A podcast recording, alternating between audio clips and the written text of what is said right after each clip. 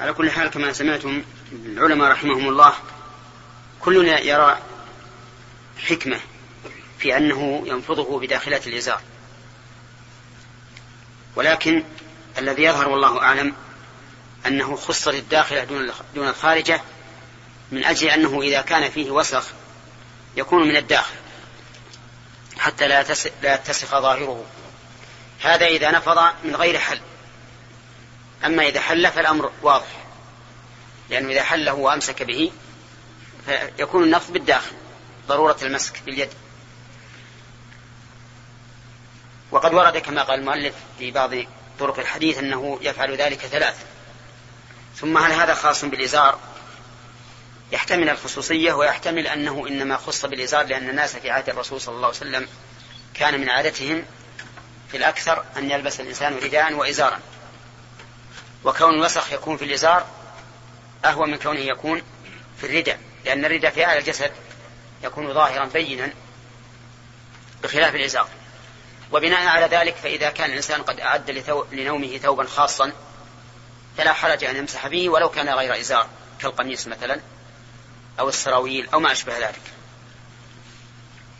وفي هذا الحديث دليل على أن الرسول صلى الله عليه وسلم يتبع الأحكام العلل وهذا كثير حتى في القرآن أي أن الحكم يذكر مع علته وفائدة ذكر العلة مع الحكم معلومة لكم سبق التنبيه عليها وهي هداية الله.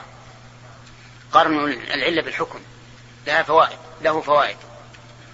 فوائد يعرف بالعلة وكذلك الحكم حتى يستقر في ذهن الإنسان نعم. هذا واحد. عبد الله؟ يعني زيادة الطمأنينة لهذا الحكم. عبد الرحمن؟ يقاس عليها ما يشابه نعم. ما يشاركوه في العلم. تمام. طيب خالد؟ بيان. سمو الشريعة يعني علوها وأنها لا تأمر. أو تنهى إلا لشيء نعم لغاية محمودة. طيب. الحديث الأول ذكرتم أننا ما لم نتكلم عليه لكنه قد مر علينا فيما سبق. نعم. يعني في ولايات شرشف مثلا اي واحد اغتسل في الشرشف ما إيش؟ اغتسل. بس في الشرشف كده يرفع كده اغتسل؟ لا. يعني اغتسل ها؟ يعني اغتسل بس في الشرشف الشرشف من الفراش الشرشف يرفع بس وينفض. لا لا. لا. الأحسن هذا. نعم. الظاهر أنه يكفي. الظاهر أنه يكفي. نعم.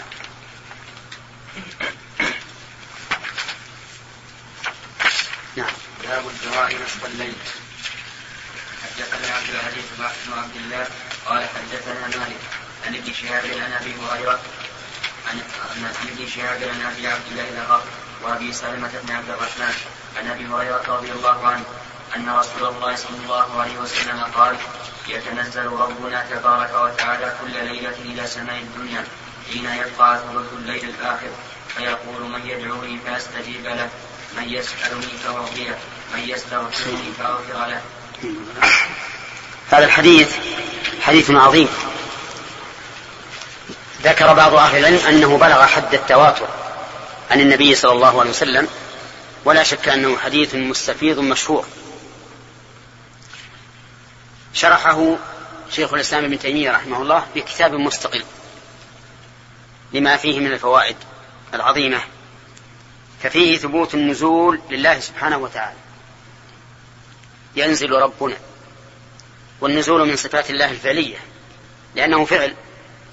وهذا النزول حقيقة لأن الله تعالى لأن الرسول صلى الله عليه وسلم أضافه إلى الله ينزل ربنا.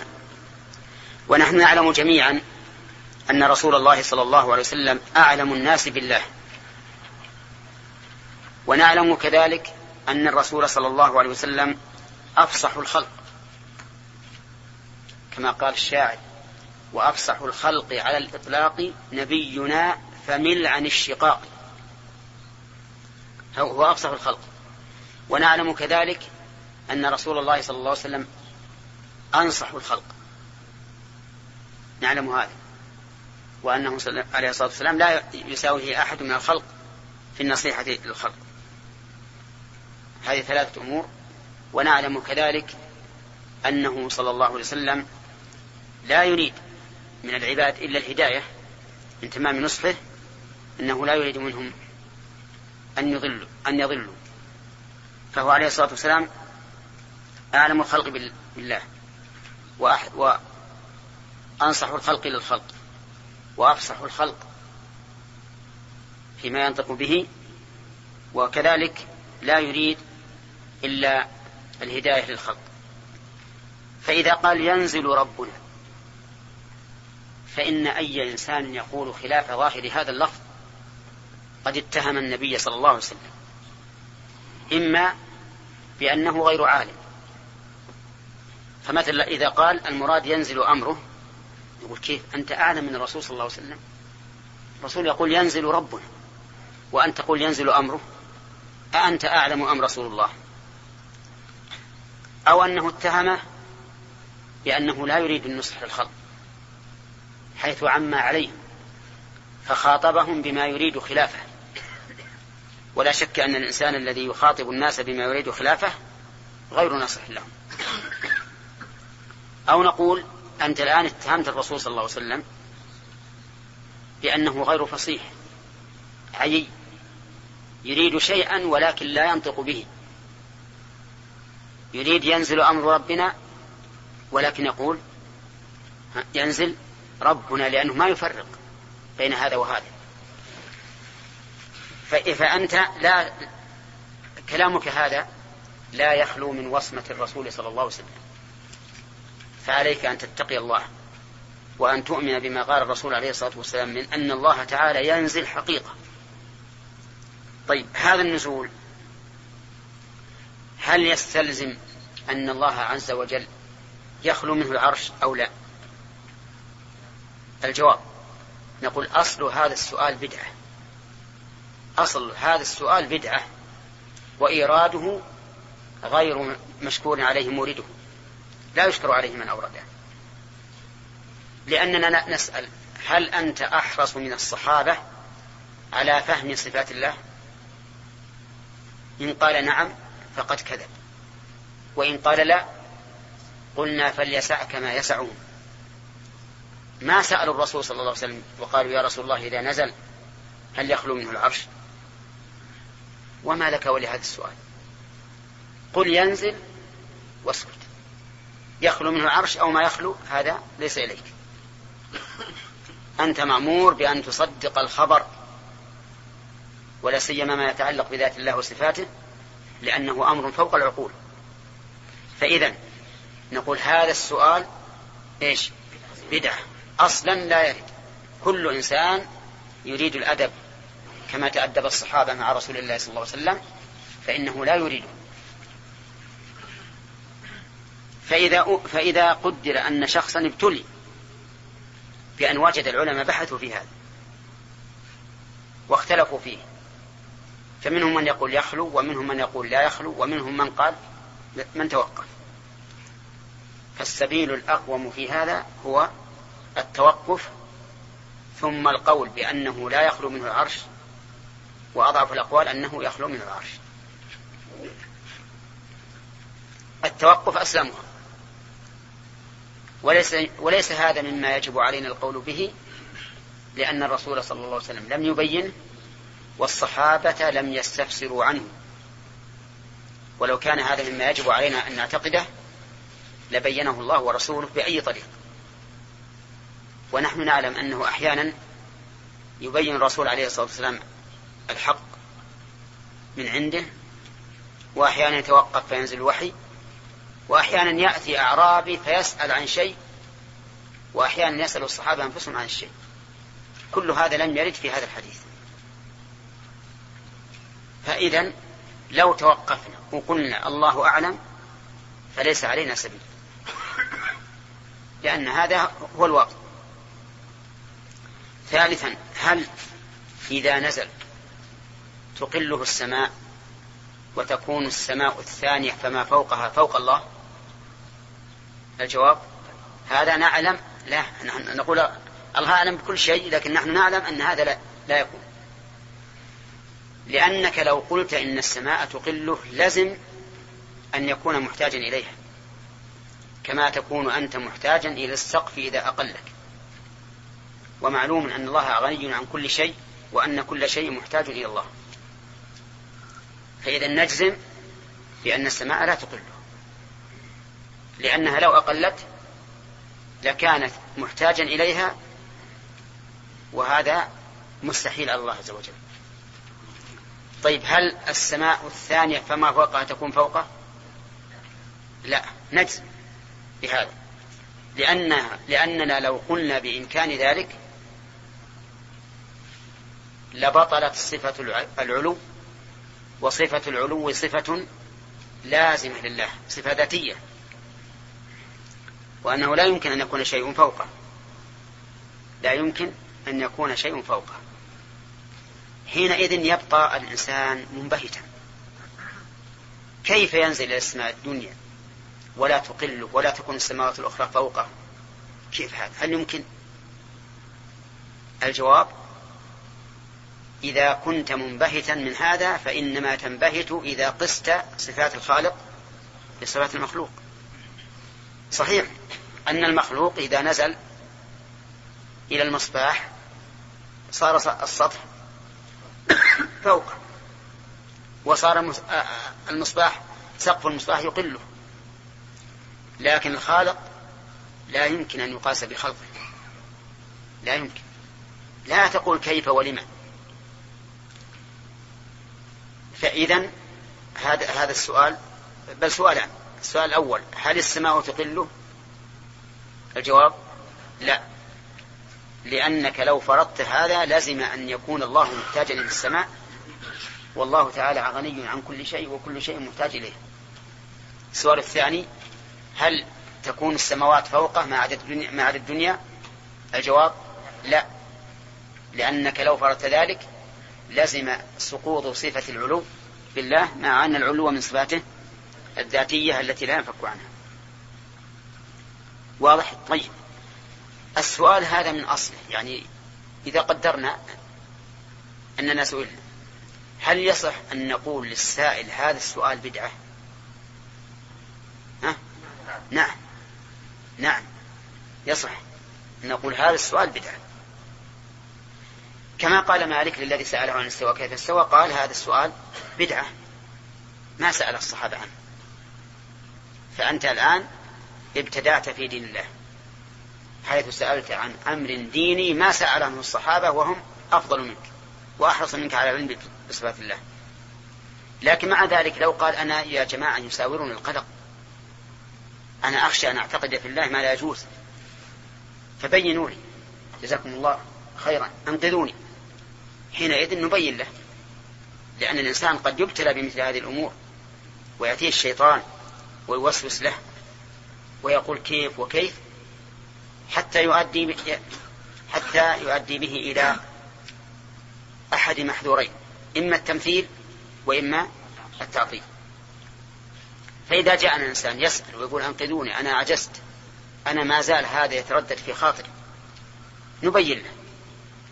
إذا قال ما يكفينا أن تقولوا بدعة أنا كيف أذهب ما في خاطري وما في قلبي؟ نقول نبين له. طيب السؤال الثالث السؤال الرابع أظن. ها؟ الأول قلنا هل يخلو من العرش أو لا؟ أي نعم. طيب السؤال الثاني هل السماء تقل أو لا؟ الثالث هل تكون السماوات فوقها أو لا؟ طيب الرابع من المعلوم. أن ثلث الليل ينتقل من مكان إلى آخر. فثلث الليل مثلا في الشرق ينتقل حتى يكون في الغرب. ويختلف الزمن ولا لا؟ يختلف الزمن.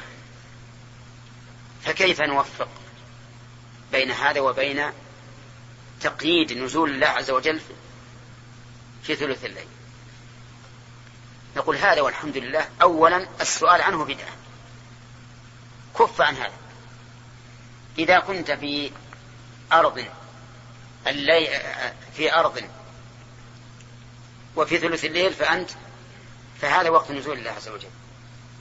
في أرض وأنت في النهار فهذا ليس وقت للنزول. واسترح. استرح من التقديرات. ولا تسأل فالسؤال هذا بدعة من أصله. فإذا قال أنا أريد أن تبينوا لي حتى أطمئن نقول إن الله عز وجل ليس كمثله شيء وهو السميع البصير. فيكون في في الجهة التي فيها ثلث الليل نازلا إلى السماء الدنيا وفي الجهة الأخرى التي طلع فيها الصبح أو التي لم يأتيها ثلث الليل بعد نازل أو غير نازل غير نازل. وانتهينا. ولا تقول لما أو كيف. هذه غير واردة علينا في, في صفات الله. طيب السؤال الخامس. هل الذي ينزل هو الله عز وجل أو لا؟ ذكرنا قبل قليل بل في أول الكلام أن الذي ينزل هو الله نفسه. هكذا قال رسول الله صلى الله عليه وسلم وهو أعلم الخلق به وأنصحهم وأفصحهم مقالا وأصدقهم فيما يقول. أعلم وأنصح وأفصح وأصدق. كل هذه الصفات الأربع في كلام عليه الصلاة والسلام. واضح يا جماعة؟ فوالله ما كذب في قوله ينزل ربنا ولا غش الأمة. ولا نطق بعي. ولا نطق عن جهل. وما ينطق عن الهوى. بل هو الصادق المصدوق. صلى الله عليه وسلم. يقول ينزل ربنا عز وجل. ينزل ربنا عز وجل. لكن قال بعض الناس إن الذي ينزل أمر الله. وقال آخرون الذي تنزل الذي ينزل رحمة الله. وقال آخرون الذي ينزل ملك من ملائكة الله. سبحان الله. الرسول صلى الله عليه وسلم ما يعرف يعبر هذا التعبير. لا يعرف أن أن يقول ينزل تنزل رحمة الله أو ينزل أمر الله أو ينزل ملك من ملائكة الله. ما يعرف يعبر. نعم. الجواب يعرف يعبر ولو كان المراد ينزل أمره أو رحمته أو ملكه لكان الرسول عليه الصلاة والسلام ملبسا على الأمة وحاشاه من ذلك. ولم يكن مبينا للأمة بل ملبسا عليهم لأن اللي يقول لك ينزل ربنا وهو يريد ينزل أمره ها وضح لك وبين ولا غشك؟ غشك ولبس عليك فإذا الذي ينزل هو الرب عز وجل. وفساد هذا التحريف ولا نقول تأويل في الحقيقة. القول بأن مثل هذا التحريف تأويل تلطيف للمسألة. تلطيف. وكل تأويل لا يدل عليه دليل فهو تحريف. نقول هذا التحريف لا شك أنه باطل. إذا قلنا إن الذي ينزل أمر الله في ثلث الليل معناه غير ثلث الليل ما ينزل أمر الله. وأمر الله نازل في كل لحظة. يدبر الأمر من السماء إلى الأرض ثم يعرج إليه. ثانيا أمر الله ما ينتهي بالسماء الدنيا. يدبر الأمر إيش؟ من السماء إلى الأرض. ما هو إلى السماء الدنيا فقط. فبطل هذا التأويل. بطل هذا التأويل من جهة أن الأمر لا يختص بهذا الجزء من الليل وأن الأمر لا ينتهي إلى السماء بل ينزل إلى إيش؟ إلى الأرض. طيب. رحمة الله أيضا نفس الشيء. نقول رحمة الله عز وجل تنزل كل لحظة. ولو فقدت رحمة الله من العالم لحظة واحدة لهلك كل لحظة تنزل الرحمة. وتنزل إلى أين؟ إلى الأرض. ما الفائدة لنا بنزول رحمة إلى السماء فقط؟ وش الفائدة من هذا؟ ليس لنا منها فائدة. إذا لم تصلنا الرحمة فلا فائدة لنا فيها. فبطل تفسيرها بالرحمة بل بل بل ما يترتب على تفسيرها بالأمر أو بالرحمة أعظم مما يتوهمه من المفاسد من صرف اللفظ إلى الأمر والرحمة كما رأيتم الآن. ثم نقول ثالثا هل يمكن للأمر أو للرحمة أن تقول من يدعوني فأستجيب له؟ ها؟ ما يمكن. ما تقول رحمة الله من يدعون؟ ولا أمر الله من يدعون. الذي يقوله الله عز وجل. كذلك إذا قلنا ملك من ملائكته نقول الملك إذا نزل إلى السماء الدنيا لا يمكن أن يقول من يدعون أبدا. من يس... يعني لو قال الملك من يدعوني صار مشركا. لأن الذي يجيب المضطر إذا دعاه من؟ الله عز وجل. فلا يمكن للملك أن يقول هكذا. حتى لو فرض أن الله أمره أن يقول لقال من يدعو الله. فيستجيب له. ما يقول من يدعون. ولا يمكن لملك من الملائكة وهم لا يعصون الله أن يقول للخلق من يدعوني فأستجيب له.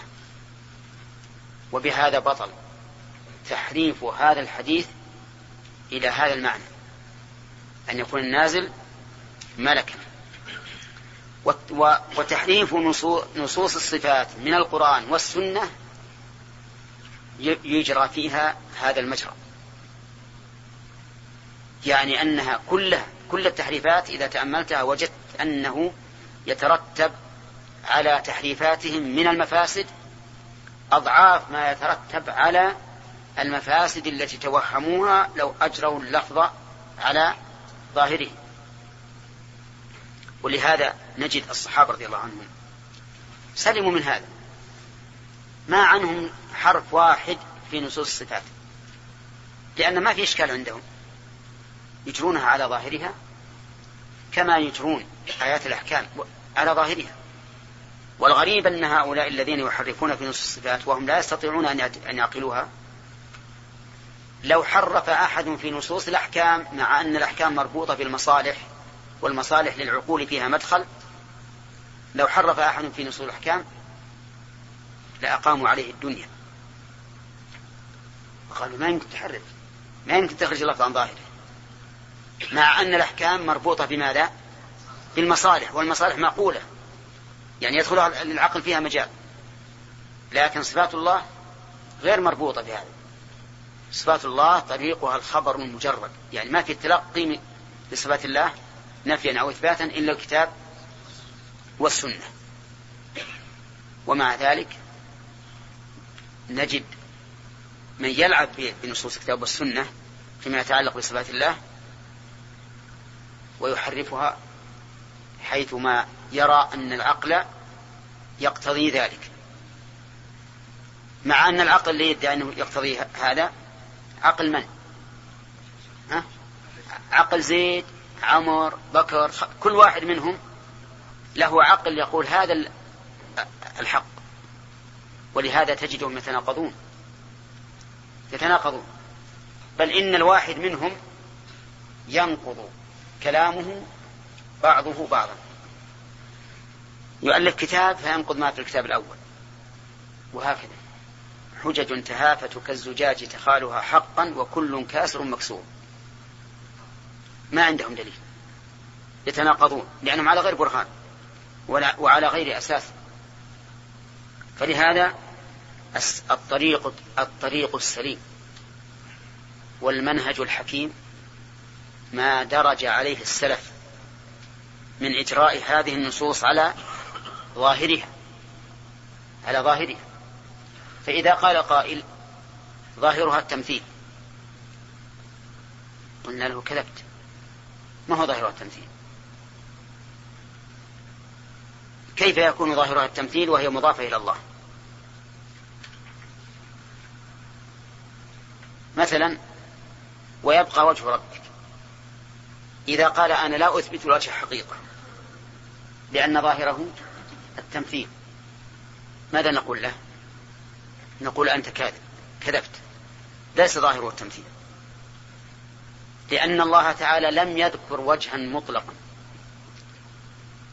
حتى يحمل على المعهود.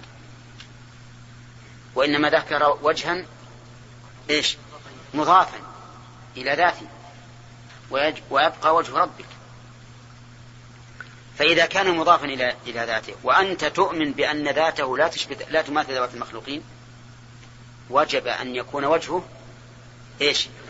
لا يماثل أوجه المخلوقين والله أكبر عليك لو قيل يد الفيل ما فهمتها أنها كيد الهرة أليس كذلك؟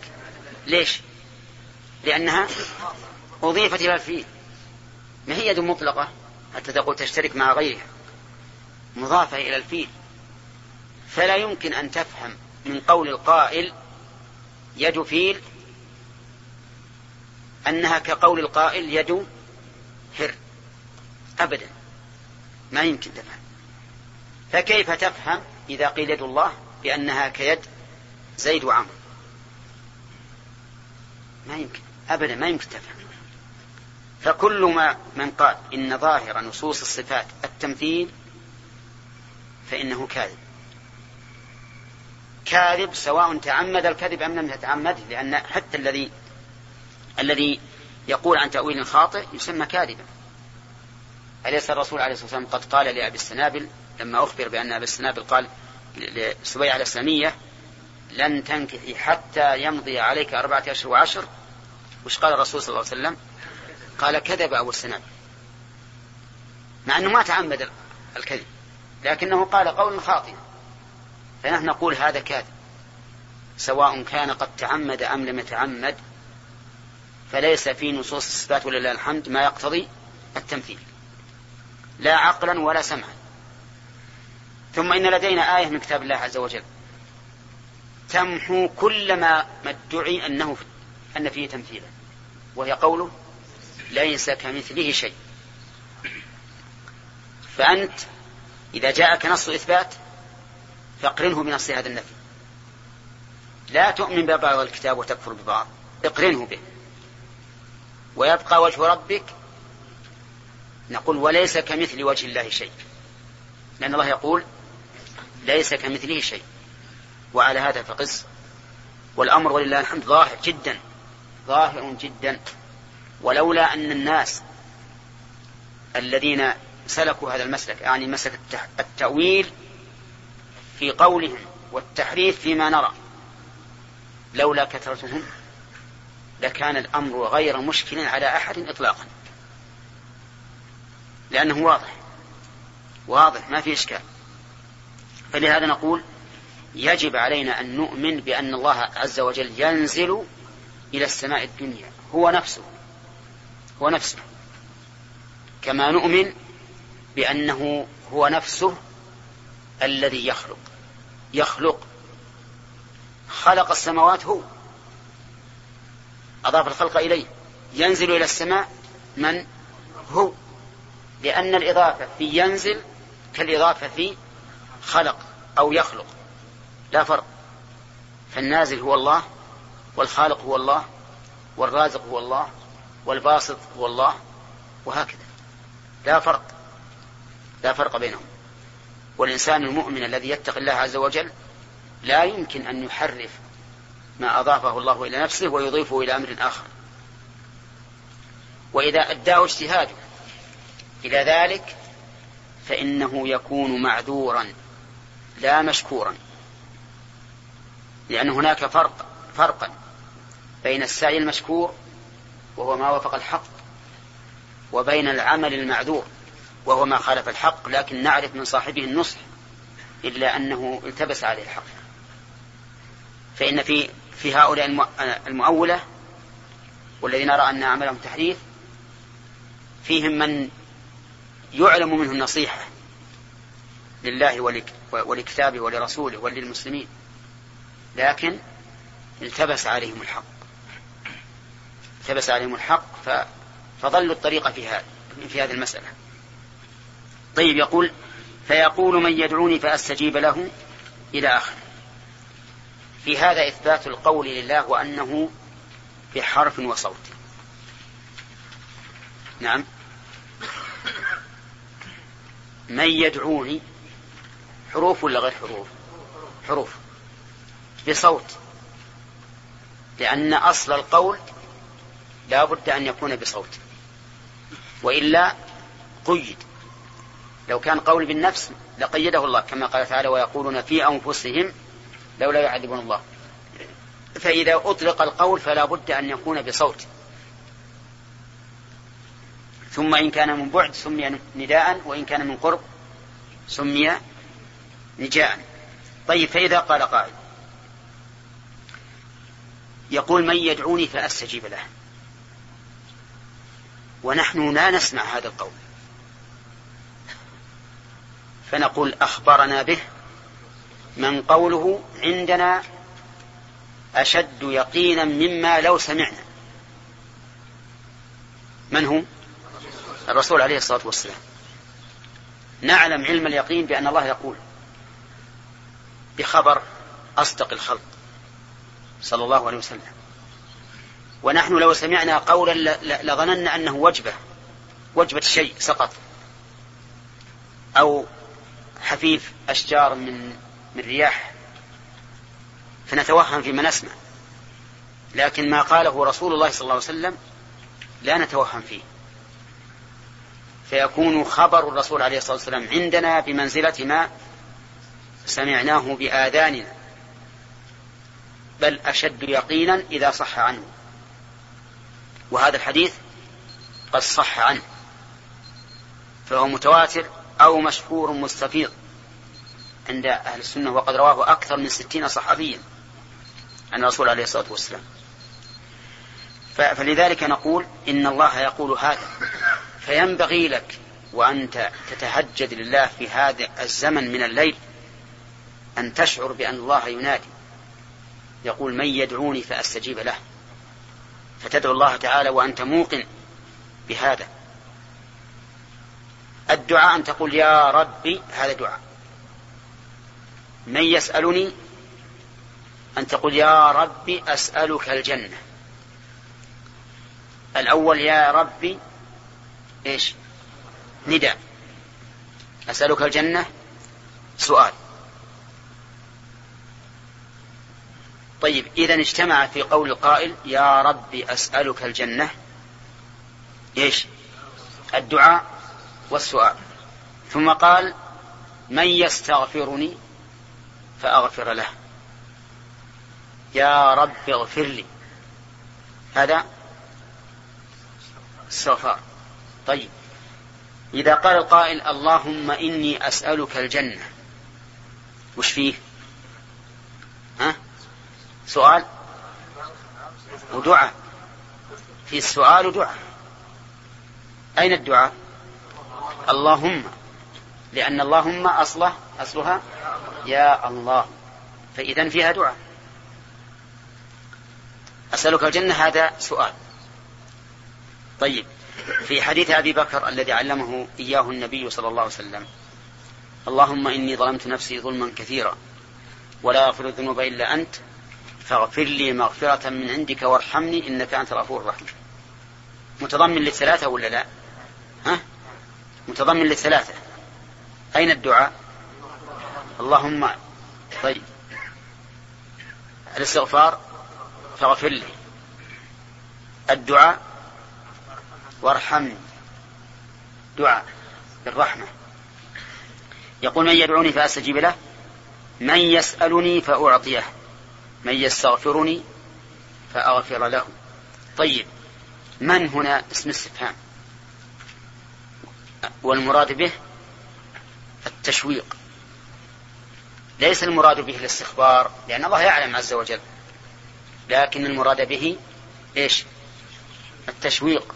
يشوق سبحانه وتعالى عباده أن يسألوه وأن يدعوه وأن يستغفروه.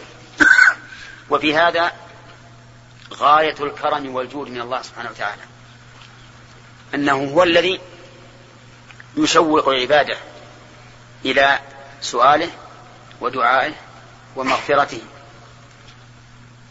كقوله يا أيها الذين آمنوا هل أدلكم على تجارة تنجيكم من عذاب أليم؟ انظر إلى هذا الخطاب الرفيق الرقيق. يا أيها الذين آمنوا هل أدلكم؟ على تجارة تنجيكم من عذاب أليم. ففيه التشويق والرفق. والرقة. هل أدلكم على تجارة تنجيكم من عذاب أليم؟ ولم يقل يا أيها الذين آمنوا آمنوا بالله. ما قال هكذا؟ وإن كان قالها في آيات أخرى لكن في هذه الآية ما قال هكذا. لأن المقام يقتضي ذلك. فالسور كلها سورة جهاد. من أولها إلى آخرها. إن الله يحب الذين يقاتلون في سبيله صفا وآخرها فأيدنا الذين آمنوا على عدوهم فأصبحوا ظاهرين. طيب المهم أن في هذا الحديث وأمثاله من كرم الله عز وجل ما هو ظاهر لمن تأمله. وأهم شيء فيما تكلمنا عليه مسألة الصفات. فأنا أكرر أن تلتزموا فيها ما التزمه السلف وألا تحيدوا يمينا ولا شمالا ولا تسألوا عما لم يسأله السلف. عما لم يسأل عنه السلف فإن هذا من التنطع والتكلف والابتداع في دين الله. وأني أقول لكم إن إن الإنسان كلما تعمق في هذه الأمور فأخشى أن ينقص في قلبه من إجلال الله وتعظيمه بقدر ما نقص من هذا التعمق في في البحث في هذه الأمور. واسأل العام. العام إذا ذكرت الله عنده شعر جلده وإذا ذكرت نزوله إلى السماء الدنيا شعر جلده لكن أولئك الذين يتعمقون في الصفات ويحاولون أن يسألوا حتى عن عن الأظافر. نسأل الله لنا ولهم الهداية. هؤلاء بلا شك سينقص من من إجلال الله عز وجل في قلوبهم بقدر ما حاولوا التعمق في هذه الأمور. وليس إجلالنا لله عز وجل كإجلال الصحابة ولا قريبا منه ولا حرصنا على العلم بصفة الله كعلم الصحابة كحرص الصحابة. وهم ما سألوا هذه الأسئلة. ولذلك أنا أنصحكم لله وأرجو منكم ألا تتعمقوا في هذه الأمور. خذوا ما ما جاء في كتاب الله وسنة رسوله صلى الله عليه وسلم واتركوا ما ما عدا ذلك. لئلا يوقعكم الشيطان في أمر تعجزون عن التخلص منه. قد يوقعكم في التمثيل. ويلزمكم إلزاما بأن تعتقدوا ذلك. نسأل الله أن يحمينا وإياكم من ذلك. لأن الإنسان اللي بيتعمق إلى هذا الحد يخشى عليه خذوا ما جاء في الكتاب وصحيح السنة واحمدوا الله على العافية واسلكوا سبيل السابقين جيد اللي هو ما يتعلق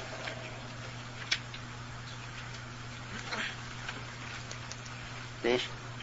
ما إيش؟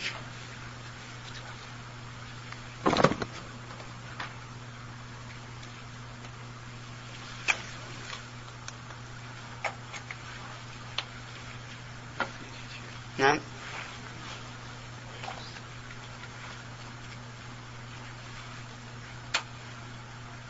منفصل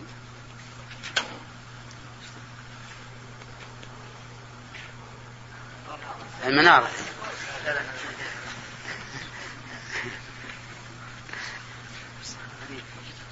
الله. اللهم اهدنا فيما هديت. ما تقول في صفة النزول؟ نزول الله إلى السماء الدنيا. هل هو نزول أمره أو نزوله هو نفسه؟ هو نفسه. طيب.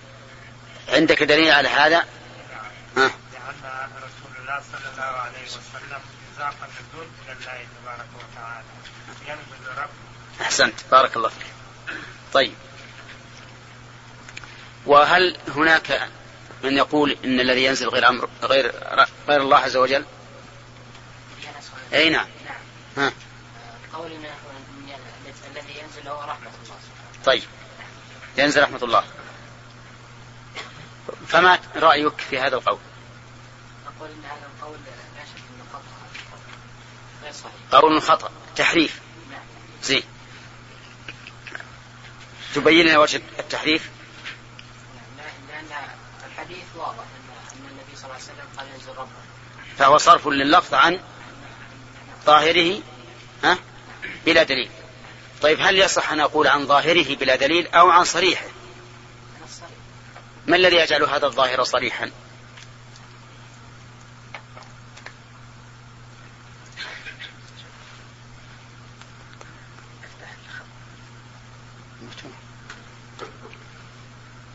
طيب. عشان إن شاء الله تعقدوا بعد بعد الدرس. أقول ما الذي يجعل هذا الظاهر صريحا؟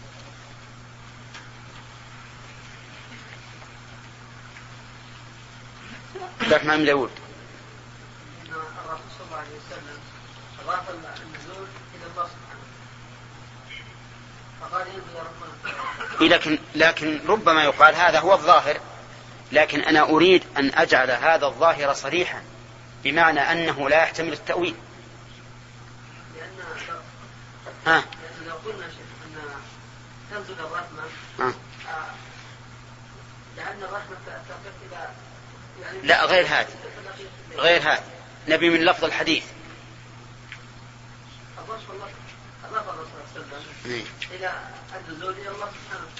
طيب. قوله فيقول من يدعون. هذه تجعل هذا اللفظ صريحا. لا يحتمل التأويل بوجه من الوجوه. واضح؟ وحينئذ نقول إنه لأنه إن قلنا إن ظاهر الحديث نزول الله عز وجل فهذا من باب التنزل. مع أني فيما أرى أنه لا يحل لنا أن نقول إن ظاهر الحديث نزول الله.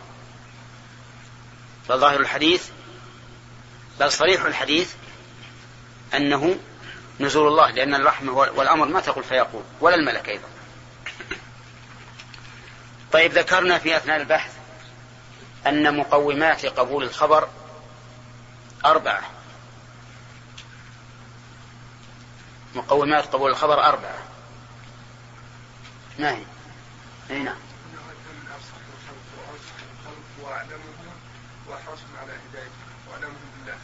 أي أعلمهم وأصدقهم وأفصحهم وأنصحهم. طيب. هذه الأربعة هي مقومات قبول الخبر. طيب. فوجب أن يقبل الخبر على ما هو عليه على ظاهره. النزول يا ناظر هل هو من الصفات الفعلية أو الذاتية؟ أي الذاتية يعني متعلق بذات الله. لكن العلماء يفرقون بين الصفات الذاتية والفعلية بأن الفعلية هي التي يفعلها الله بمشيئته والذاتية هي اللازمة لذات الله. فما رأيك الآن؟ هل هو من الصفات اللازمة لذات الله أو من من الصفات التي تتعلق بمشيئته؟ ينزل متى شاء. إذن هو من الصفات فيكون من الصفات لا. الفعلية طيب. وهذا صحيح. طيب. في من يقول إن الذي ينزل الأمر آه الأمر أو الملك ونقول فيهما مثل ما قلنا في من يقول إن الذي ينزل الأمر. نعم. ترى صاحبنا ضعيف.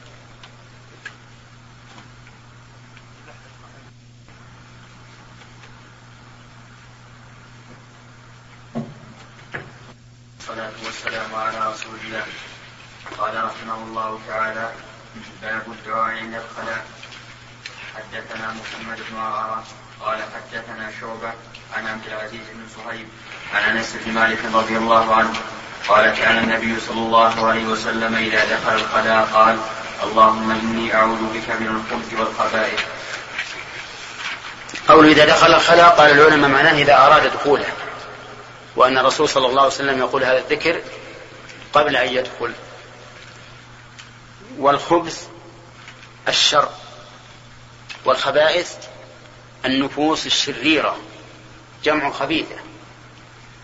ومناسبة التعوذ بالله من الخبث والخبائث هنا لأن المكان مكان خبيث. المكان مكان خبيث معد لقضاء الحاجة. قال أهل العلم وإذا كان الإنسان في البر. فيقول هذا الذكر إذا أراد الجلوس. يعني عند المكان الذي يريد أن يقضي حاجته فيه. نعم. باب ما يقول إذا أصبح. أيها الإخوة لم يتم التعليق في هذا الشريط ويمكن إتمامه في الشريط الذي يليه.